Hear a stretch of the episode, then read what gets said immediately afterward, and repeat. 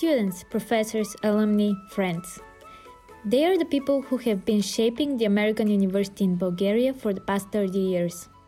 My name is Tsvetana, and I have been following the growth of the campus all my life as a neighbor, as a student, as an alumna, as an employee. But there is still so much more to be discovered. Join me in the journey of AUBG. What are the challenges in front of renewable energies? What did the student life look like 30 years ago? And what were the first entrepreneurial ventures of the AUBGers? Maria Petrova will give us a glimpse of the story. I'm an AUBG alumna from the first graduating class. I graduated in 95, so it's I know we are celebrating 30 years since the university opened, and I remember that day very well. She is currently an associate director at Georgetown University, Washington, D.C., where she creates programs in environmental science and sustainability. This month, Maria will give a pop up class at AUBG on managing energy transitions. I met uh, the president of the university, uh, President Evans, um, at a reception at the Bulgarian embassy in Washington, D.C. And I also uh, met the chairman of the board of directors and other representatives who were there. And I asked, What are you doing in terms of sustainability at the university? And I understood that there are many things that are happening in a very positive direction, which make me very happy. Uh, but uh, the other thing that I asked is, what are you doing about educating the students in that area? And it turns out that you guys actually don't have that many classes that are offered in terms of sustainability, energy, environment, um, and environmental management and sustainability. So uh, that's what sparked the idea of offering a course in that area. And because my main field of study is environmental science, sustainability, and in particular, renewable energy. I was thinking of offering a course that relates to that, and it's the Managing Transitions course. Great, thank you. And that's going to be a one credit course, right? Yes. Mm-hmm. So it's going to be offered, I think, in November and December. And it's going to be a one credit course. And the way I'm thinking about it is that um, energy is important to anyone. You can't do more than an hour without energy. You need to heat your coffee. You need to plug your phone. We need this electricity in order to see each other on Zoom, for example. So it's everywhere around us. So the way I'm thinking about this course, it's designed for anyone who is interested in what happens when you flip the switch and what does having an energy um, transition actually entail? And we've had so many energy transitions in the past, but what are the main leading factors of those mm. energy transitions? And um, something that is very important is usually that, that those energy transitions happen when the price of the energy source is becoming higher or more expensive um, of current energy and we find cheaper energy sources. And when we are able to offer alternative services of those energy, like make it cleaner with renewables, or make it more affordable or more reliable. And these are all aspects of energy transitions that you need to understand the role that they play in order to understand what the current energy transition entails and switching to renewables. I and I can, I can, talk more about it. Um, like, for example, why um, the current energy transition is important to everyone and what does that entail. And you probably have heard about the IPCC report.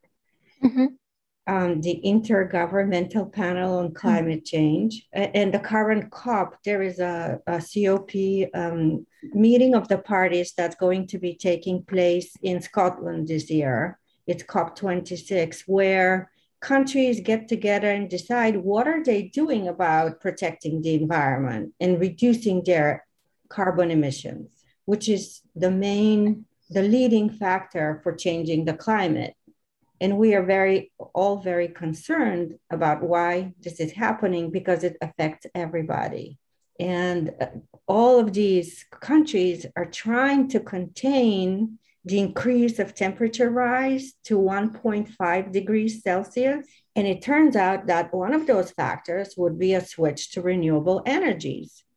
But that switch is not that simple because renewable energies have issues as well. Um, we think of them as a savior of something that needs to happen and will help us. And that is the case because they will reduce carbon emissions a lot. But we need to think about what um, putting solar panels to supply electricity for everybody, for example, would mean. Um, how much land would we need to do that? Um, what's the cost of obtaining materials for building solar panels? And then at the other end, what happens after 30 years when a wind turbine, for example, stops to function? Because their life, shelf life is what we call it, is no longer than 20 to 30 years. So mm. can we store, can we recycle them? Can we reuse them? So these are all new innovations that are coming and are putting challenges for businesses. And we need to understand them in order to be able to respond better. I totally see that. And I I'm happy to see your passion about the topic, and uh, I believe that the students will appreciate that as well. Um, next month, I wanted to ask you how, in fact, did you uh, get interested in the topic.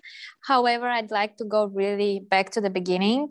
Um, not sure if AUBG was that beginning or even your high school years. So, can we please start off with how did you decide to join AUBG and was it there where, where your journey to where you ended up today started? Wow. Okay. I know I'm taking you way back. yeah. So, um, um, that's great. I love AUBG, so I'm happy to talk about it. It's the best years probably of my life. I had a lot of fun there, especially being from the first graduating class. The uh, excitement in the atmosphere was very different, I think, from when some, something is very established. So um, I am originally from Varna. Mm-hmm. And I studied English at the English language school in Varna. And um, because my dad is in the merchant marines, I had the opportunity when I was um, 17 to um, be with him on a big cargo ship. And we were originally going to sail to South America. And I was very excited because traveling from Varna to South America would entail crossing the equator. And it's a big journey. So that was going to be extremely exciting for me. However, what happened when we crossed Gibraltar, so when you exit the Mediterranean Sea, they changed the course of the boat. And all of a sudden, we were going to go to North America instead of South America. So, no more mm-hmm. equator for me. so, we went um, on a very interesting journey. So when you're on a boat, you don't see any land. So you have a hmm. lot of time to think and read books because there is no TV or there was no TV at that time, no satellite communications. So um, you look at the ocean for a long time. And at the end, where we wound up was in Duluth, Minnesota but we went through the Great Lakes and St. Lawrence River on the border of Canada in the US. And it's a very nice area uh, because most of the time when you travel through the Great Lakes, you see life and you see um, where people live and you see their houses and you see life. So that, that was great to be close, to not feel so isolated. But the reason I'm telling you that story is, first of all, because that opened my eyes to what, uh, to different ways of living that people in the United States, and later on, I went to Germany, France, Italy with my dad. So I've traveled a lot, and I knew that there were was different way of doing things in the world, which was very interesting. And people approach life in different ways. So um, coming from a communist Bulgaria when you weren't allowed to travel, something that you probably don't remember anymore. Uh, it was very exciting and very um, educational for me to see all of these different lifestyles and ways of doing business, living, and so forth. But the second reason um, that this journey had an impact on my life was uh, looking at the waves in the ocean and thinking how impactful they have been for everything that we've been doing throughout history in general. Because we've been using the ocean waves for medication, for transportation, um, connecting people and cultures. So the oceans have played such important lives throughout history and at any time. So when I um, signed up to do my PhD at Oregon State University, it was very easy for me to choose the subject that I wanted to study more about. When you write a dissertation, you have to do a very extensive study. And what I picked was wave energy so, wave energy is the extraction of energy from the ocean waves. And it's a new technology that could be coming to Bulgaria as well, which I'm very excited about. And um, it was a brand new issue in Oregon as well. Not many people knew what wave energy entails. So, what happened is I studied how people who live on the coast perceive it as opposed to people who do not live on the coast or in major cities. So, what was the difference in public opinion in these two groups? And uh, what are the factors that define public opinion for people, especially on new technology related to energy? So, that's why I started renewable energy.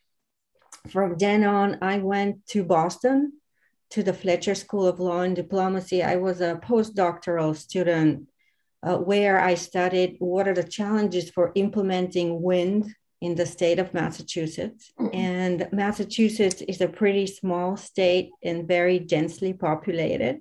So people in the state do not want wind energy everywhere. And when you cite renewable energies, there are certain considerations that you have to have in mind if you're a business developer. For example, you have to work very closely with communities to do to implement those projects. And it's not something that we are used to thinking about. Usually you're looking at where is the resource best, right? Where do you have the best wind?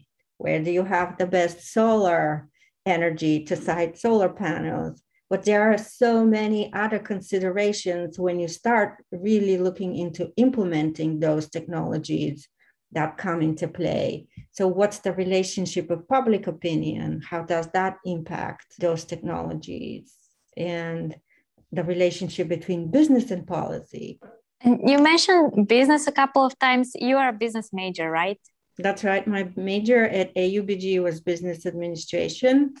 And one of the reasons it was business administration, first of all, when we started, uh, we only had five majors. I know there are many more now, but um, business was something very new um, to Bulgaria at that time. Business mm-hmm. administration, we really didn't have any private enterprises. So being able to understand how business functions, innovation, um, those were very interesting topics to me.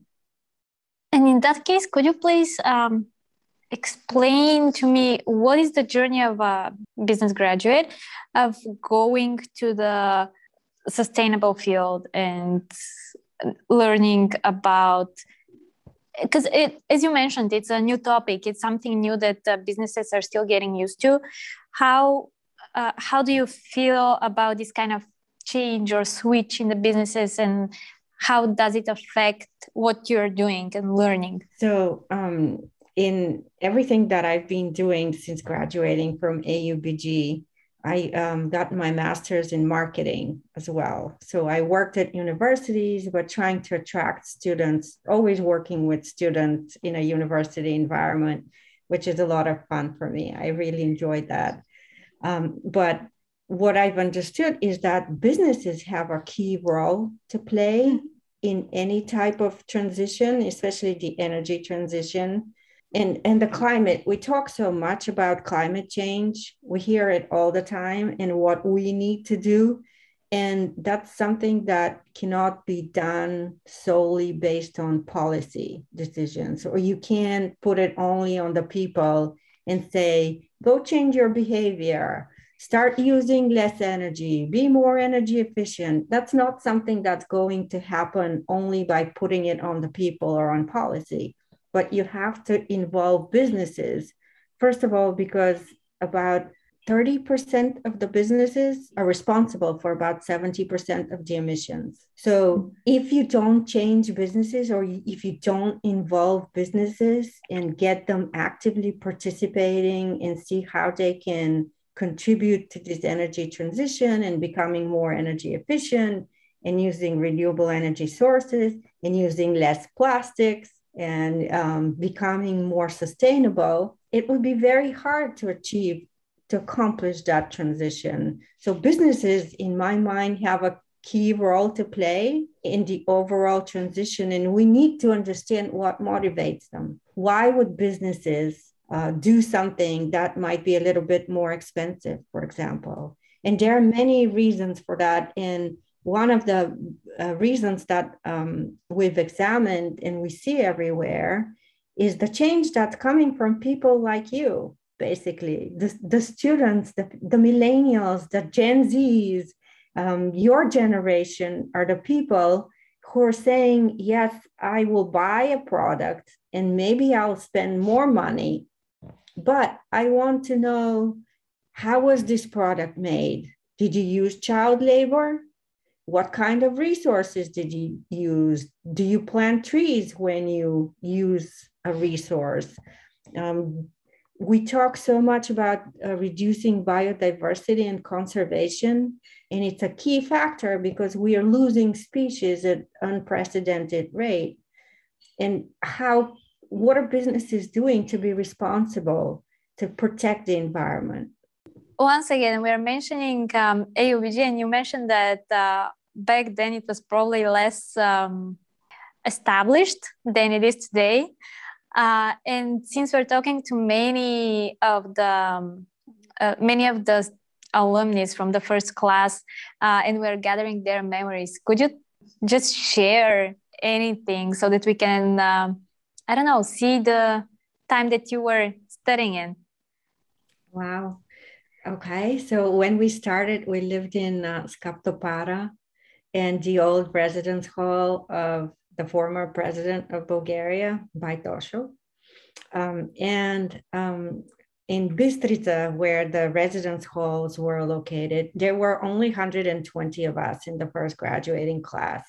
So we all fit in those residence halls. And it was amazing. Even Professor Bobby Phillips, who is still around, he lived with us in those residence halls um, and there, there were some other professors um, who also lived there as well. But we had a bus shuttle to take us down from the residence halls to the main building, which was in the main party house. And sometimes, if you missed that bus, you had to walk or you had no other opportunity to get to class. It's either miss class or you walk or wait for some some car to pass randomly to maybe take you down. And sometimes it would happen that the president of the university at that time, Laverty was his name, um, he would also be late for class. So it, he would drive by with his wife and pile up five or six of us in the car and take us to class. So it was a lot of fun. Um, sometimes when you were lucky to be able to drive to the university with the president of the university. Um, what else? We usually um, went on Friday night to the Vodenica. I don't know where you go now. I, I would think that there are many clubs and places to go in Blagoevgrad. Yeah. There are typical AUBG places for sure. Yep. And Vodenica is still functioning? It is still there.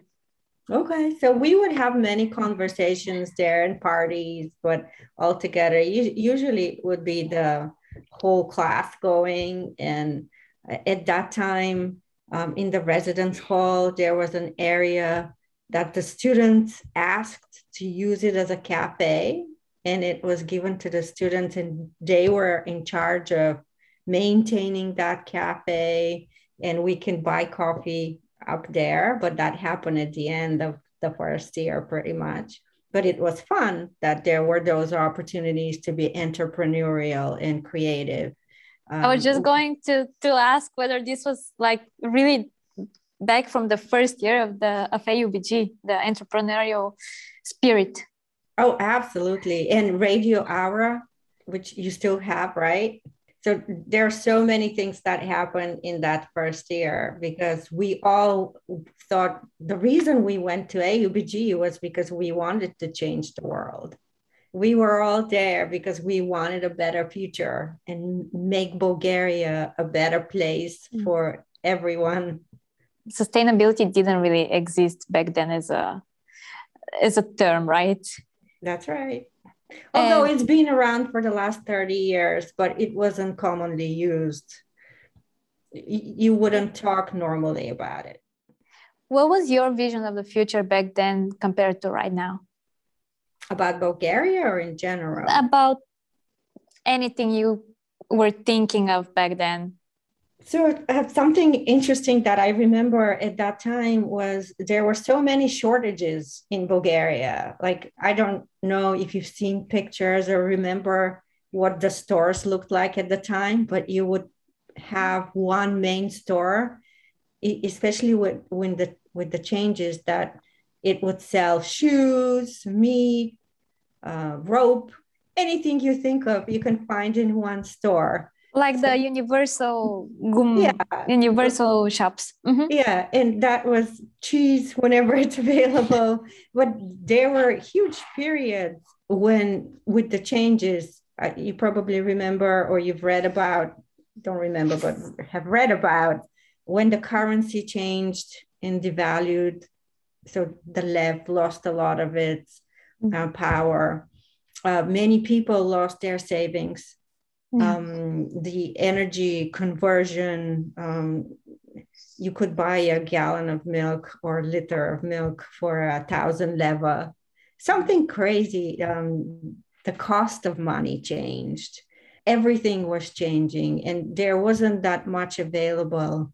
So, creating a steady, well developed, increasing level of life was something that we, I think, was all striving for stable climate where people can not think about would i have anything to eat? Like it's still the case unfortunately in many countries.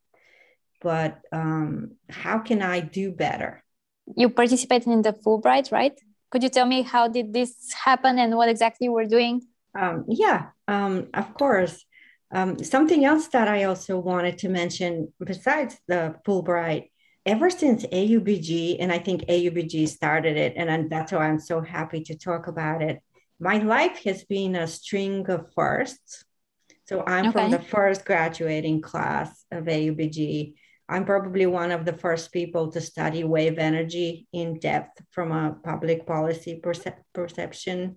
Uh, when I moved to Boston after Tufts University, where I did research on wind energy, I was the first manager of a National Science Foundation uh, program, supported program that brought together master's and PhD students from different disciplines. And the purpose of that program was to get them to take classes together and work together for two years. They were fully supported by, by this grant to learn to understand how the different disciplines talk about climate change, talk about environmental issues because when you approach those issues from a business perspective, you use different terminology. And when you approach them from a marine science or biology perspective, there are things that you don't you don't think about cost, for example, if you're trying to make something more biologically stable.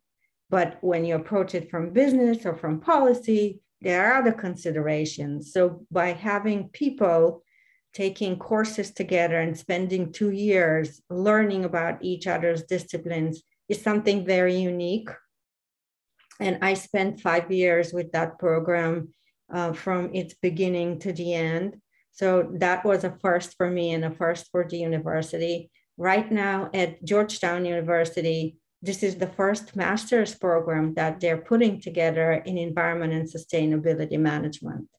And anything to do with the environment, although there's so many different things that are happening on campus that are related to the environment, there hasn't been a concerted effort to bring those all together. And um, there isn't even a major in environmental science at the university or environmental studies an undergraduate. Right now, we are working on those and ha- integrating more environmental science in the curriculum. So there are a lot of changes happening, but there are so many things that um, with AUBG, I have been one of the first to do. So um, I can say it's very exciting and it's okay if you don't know exactly now where life will take you or what, would the terms that you'll be using in 20 or 30 years will be. Um, I think if you do what you believe in and what you enjoy, you'll be happy. Sounds you'll great. Get a good realization and a good career. And one more first to add up to your uh, list of first is the um, the class that you're going to be giving.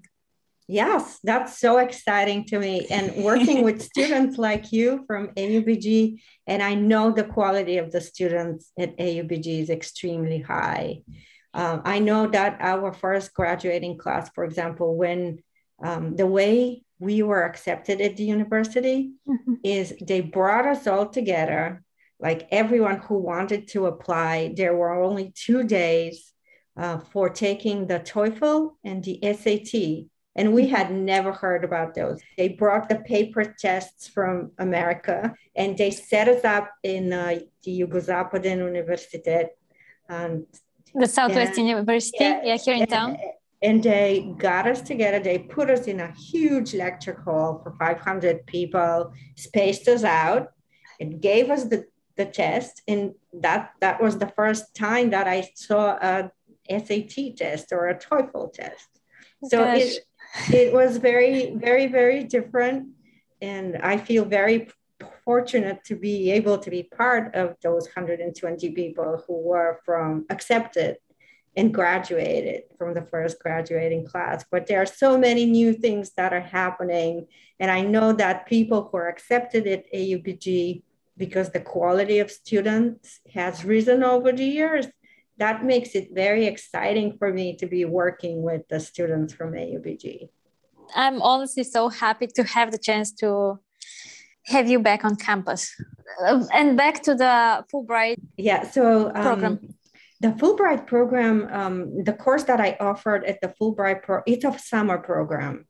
So the course that I offered was on business communications because it's not something that's usually studied or understood very well either.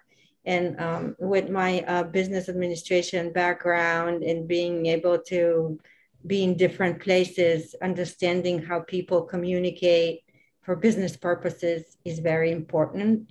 Um, you have to know how to um, set your tone in writing an email, for example you can um, appear angry or if you want to say something you have to be assertive. So there are different types of communication styles and purposes that are important to understand in order to be able to use them.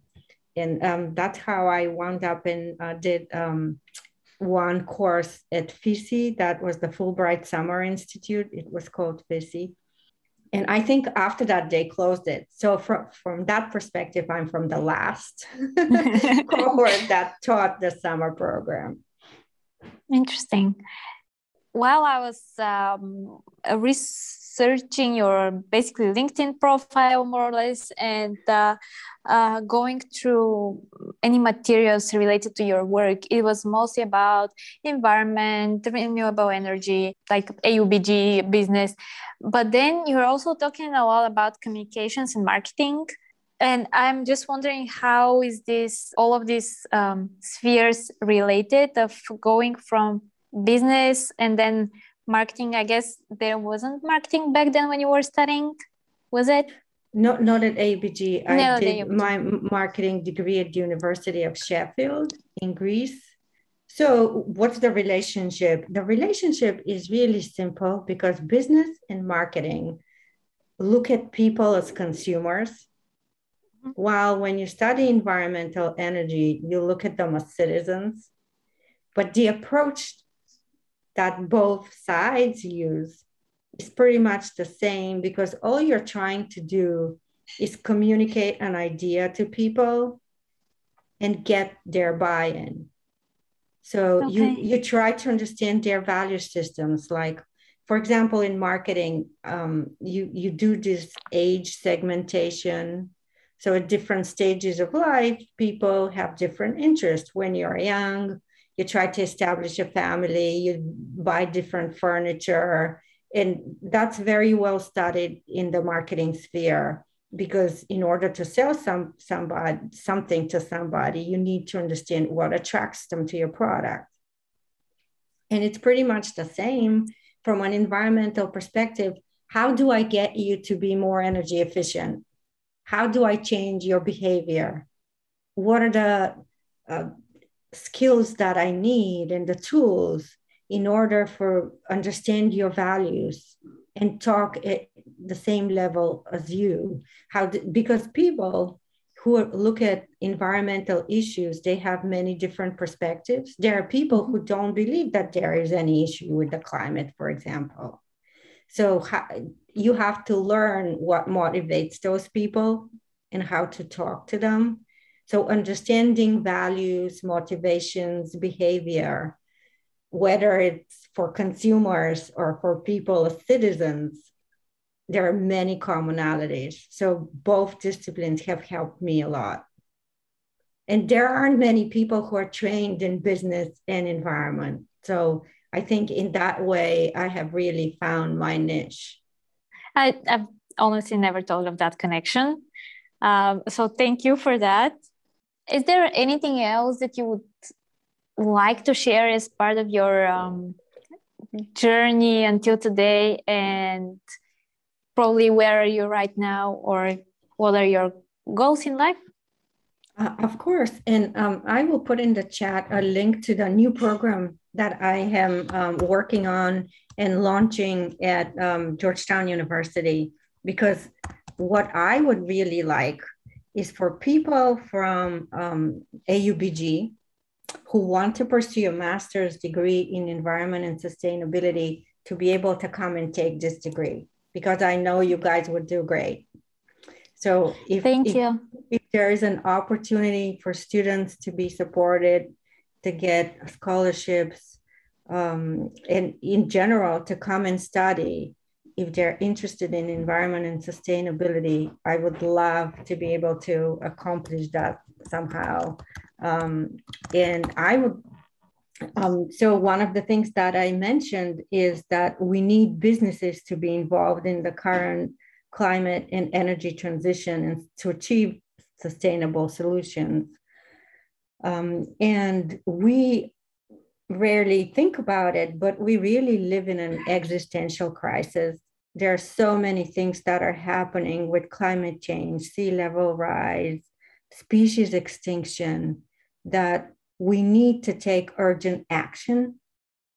And businesses, especially in America, are moving towards in that direction because they're measuring their goals, they're trying to be more sustainable. Uh, General Motors, for example, has set a goal to uh, have all of their vehicles be electric by 2035. So that's a very ambitious goal, especially knowing where we are now uh, companies are do- talking about impact investing. Could you, uh, since you mentioned electric cars and there's been a, this kind of debate going on in Bulgaria about that, could you share just a little bit about the, I don't know, the idea of the electric cars and why are they better than the ones we have right now? Um, for one, they don't pollute uh, I'm only asking that because we are talking um, a lot with uh, other students here about the discussions that are going on in the local media.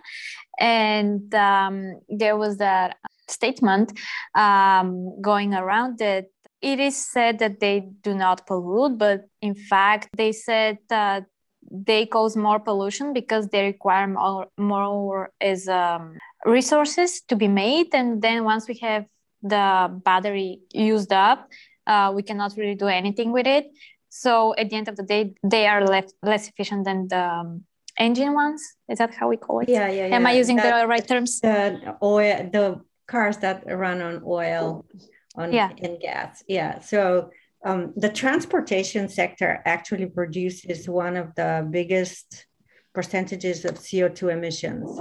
Um, and we rarely think about how much energy we use and how energy is transported or how we do transportation.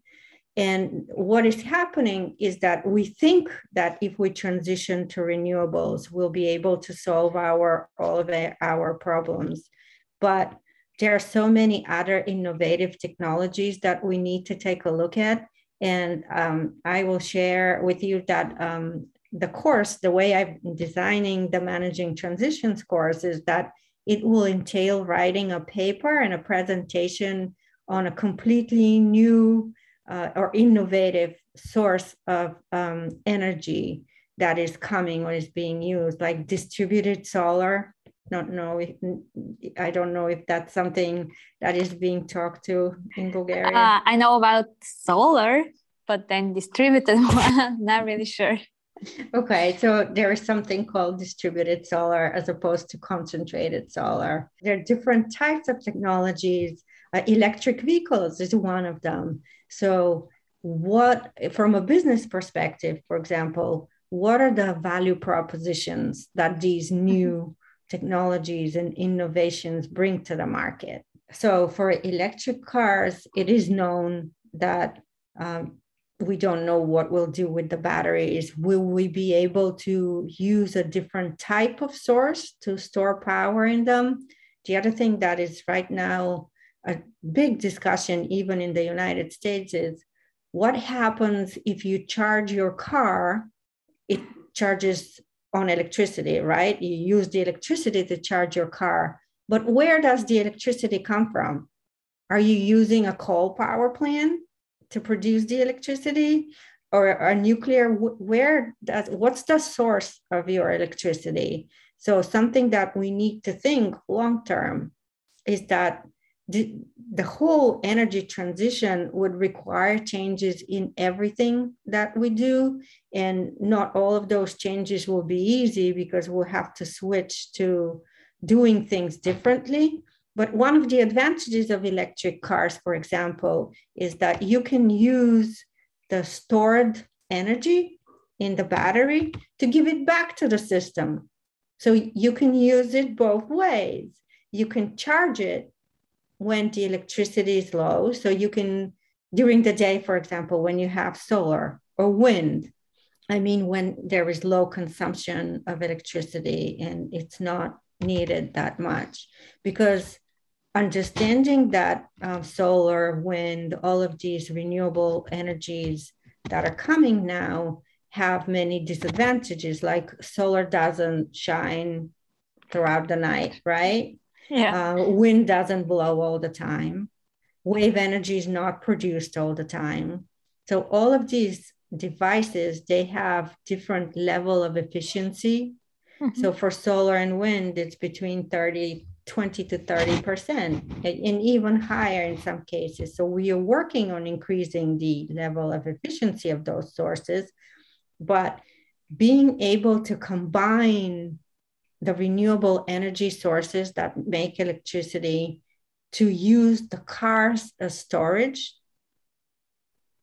and then give it back when you need it is something that is a very interesting concept and could it is possible because we know uh, here with smart meters that there are households that have solar panels and the excess electricity that they do not use for energy consumption within the household, they can return it back to the system or they sell it back to the grid. Okay.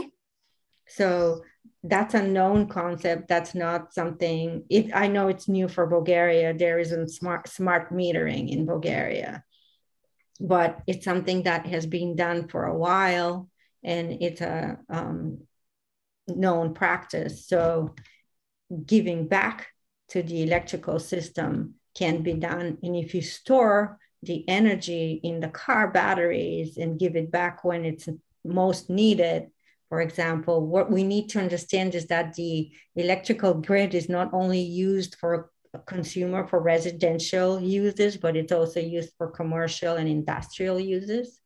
And those uses are mostly during the day. So mm-hmm. it depends. But there are so many angles and points to look at and examine. So and I can say more about the class because I'm so excited yes. about it. Please do. The, the, the way I'm thinking about it is I want to bring guest speakers mm-hmm. because um, I think uh, students really appreciate hearing different perspectives and not just listening to me. Um, the way the class is structured would be for a three hour block, so two back to back classes in the afternoon. Okay. For you guys, it would be for at seven o'clock in the morning for me but for you it's in the in the afternoon and what the the types of speakers that i want to bring are those who have experience working with renewable energies for example and what is the united states doing uh, in that sphere from a policy perspective you probably have heard about the green new deal yeah. Uh, and um, everything. I know there is a Green New Deal in Europe, there is a New Deal here. So there are so many uh, types of changes that are coming and being implemented. And President Biden is proposing a huge billions of dollars of money to be dedicated to climate change and to the energy transition, but it's not being approved by Congress because there are people with different backgrounds and interests. So it's pretty controversial. And as any change, it takes a while to get buy in and to get something implemented. So one person that would come as a guest speaker is somebody who is looking at policies and what needs to happen for those policies to get implemented. What are the types of policies right now that are gaining traction in the United States? Like what are we doing about electric cars? And it's not only electric cars. In order to achieve reduction in carbon emissions, we need to change the whole fleet of transportation we need to change um, the cargo transportation as well. So the big trucks that use much more than cars, what needs to happen for them to be actually battery operated as well? So that's something that's coming. Or different types of fuels. Maybe you've heard about hydrogen fuel. It's something that's talked a lot in Europe. Um, it's a new type of fuel hydrogen doesn't exist in nature, but it's extracted from water when um, molecules are separated.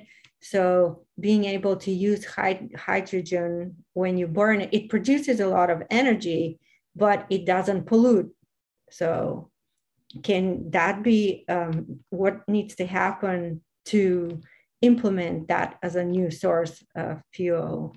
Uh, and the other speaker that I want to bring uh, comes from the Federal Energy Regulatory Commission. It's called FERC for short in the United States. And that speaker works on implementing new changes related to the grid because the grid in the United States and the grid everywhere, the electrical grid, the wires that you see, it's so important of the way we distribute and transmit electricity. And there are so many changes that are coming to the grid, but we rarely think about them.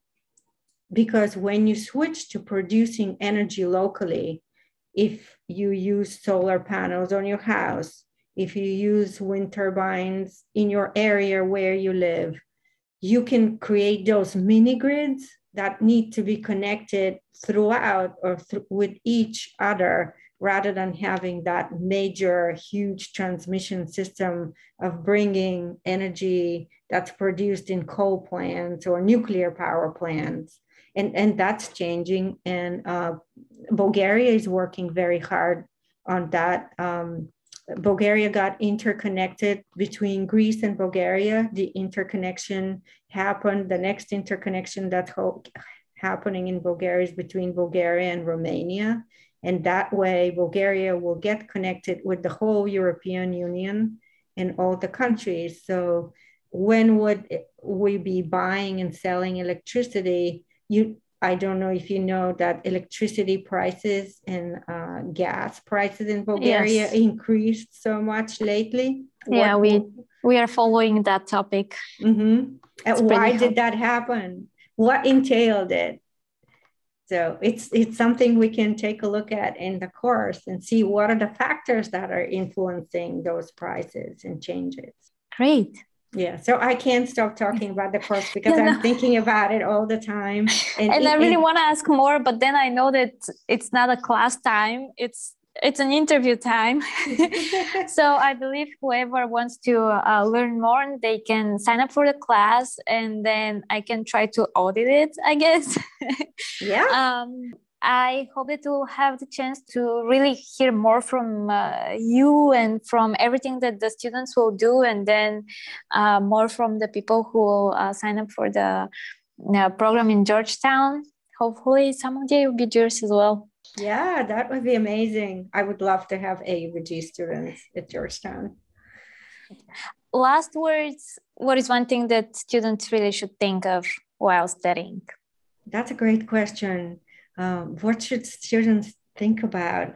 I think in anything that you do, you can think about how you're making a difference what is your contribution for what you're doing? And how would you change the world? What mark would you leave on the world?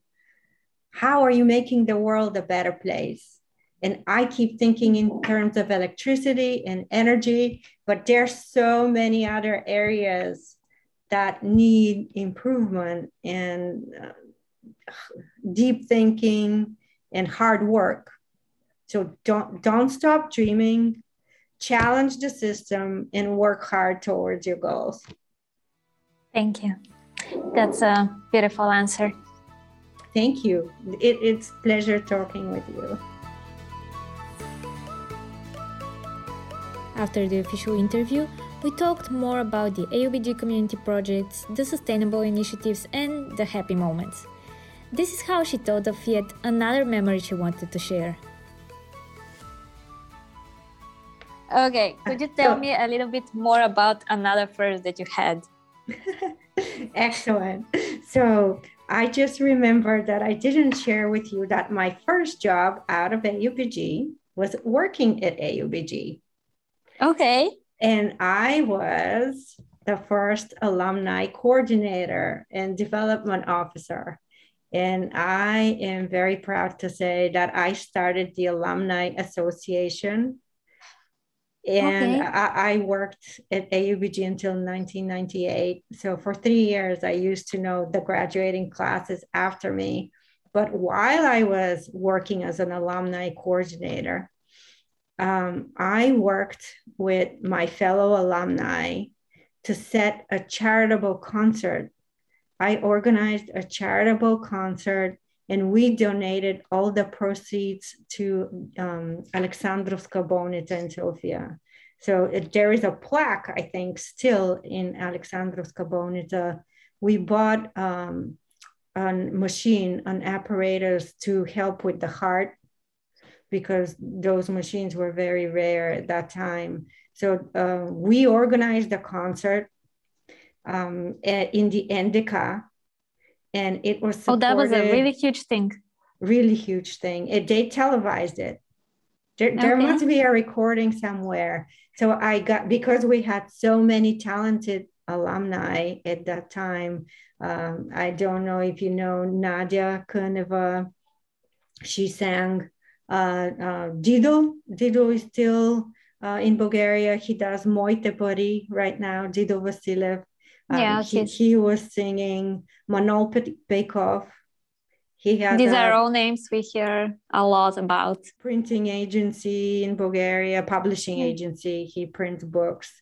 Um, so love for education um, and um, all of us they all have beautiful voices so they sang and i had um, uh, Sterev, stefan sterev who was uh, doing the cabal. We had some famous musicians in general, and we had um, AUBG performers. And I had organized with um, different companies like Golden Sands, the resort gave a weekend for free to winners. We had a lottery, so people were okay. buying many lottery tickets. Uh, I worked with a company called Domaine Boyar, um, who that sells wine. Wine in, still here, yeah. Yeah. So Domaine Boyar were my one of my sponsors. Golden Sands. Oh, and uh, Malev Airlines. They gave me a ticket to Budapest uh, for two so th- there were so many uh, different companies that participated, and the whole concert was supported by the uh, American ambassador at that time, Bo- um, Bohlen. Um, she was amazing. Uh, by the British, British ambassador, by um, AUBG uh, Board of Trustees, um, Ambassador Stanchov, who was the first Bulgarian ambassador to the UK. So when Bulgaria opened up borders, the borders in the transition in 89, he was stationed in the UK in London. So he was the first ambassador uh, in the UK, but he had come back and he supported us and many other people, Dimi Panitza, all, all of the people uh, from the board um, that were here and the ambassadors, um, att- we attracted a huge crowd with that concert, and that's how we raised the money to buy um, that equipment for Alexandrovska Bolnica. So what you were doing with the Kapachki reminded me of that experience a long time ago. So very good, very good. Thank you. And yeah, that's a big thing for the campus. Everywhere you uh, go, uh, you'll see a bottle full of Kapachki of caps, plastic caps, uh, bottle caps, and uh, we are collecting a lot and that's uh, that's amazing that's great that's great thank you, you, for sharing re- refillable bottles uh, yes to... uh, we yes. have it in the that makes four out of the five buildings on campus we are working towards the um, putting the equipment in the fifth one as well um, and people do use them a lot we had a motivational campaign but it's an ongoing project that's great. That's great. So there was no reason for me to talk to you about consumer preferences and changing behavior if you have taken uh, Rosen's classes and you have a minor in marketing, but that's okay. No, that's amazing. I'm sure that the listeners will do appreciate the uh, explanation on that. Thank you for sharing. And I really didn't know about the, the concert and the, this whole initiative. It's so amazing to learn this all the time. The yeah, stories of. Yeah so I'm so happy now with the Alumni Association and what's happening, and that people are more actively participating. Stay posted for more AUBG stories.